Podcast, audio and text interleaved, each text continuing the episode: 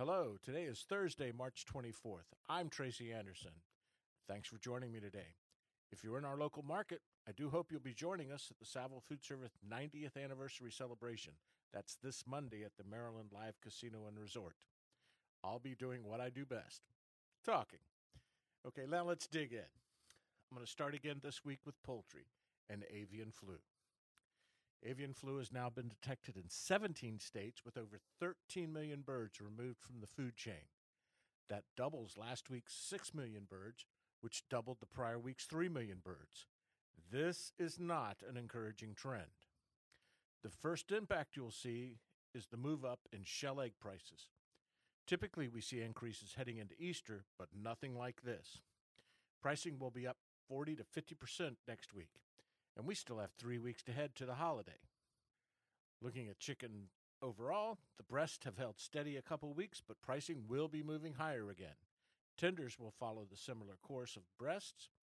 Wings lower again. Seems to be plenty of wings available. Now let's look at beef and two weeks of moderately strong harvest of 644,000 head, and we're seeing strength in the market. Middle meats are moving up again, led by tenderloins, followed by ribeyes and loins. The premium products for the grill. Just takes a bit of good weather, I guess, and the beef market is moving higher. Chucks continue to be a value. Rounds will be moving higher. I expect ground beef to move higher, but we've got a week or so before that happens. Inflation concerns may keep a lid on spring price increases, but right now I'm seeing all signs point to a typical spring market.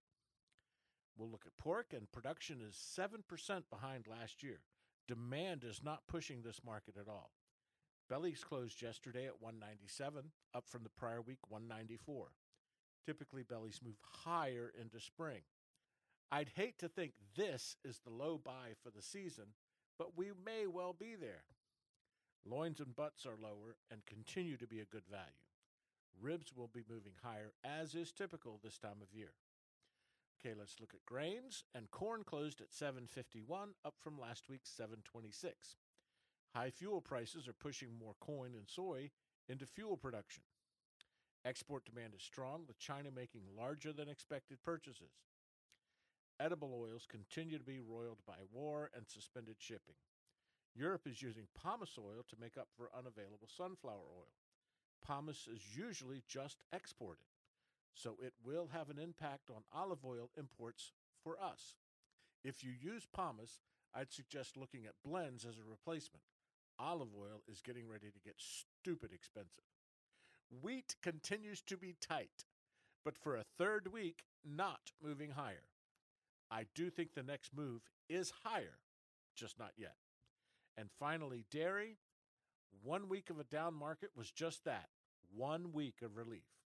As of Thursday's close this week, barrel is up 16, block is up 10, and butter is up 8. There's less milk available, and transportation issues continue to plague this industry.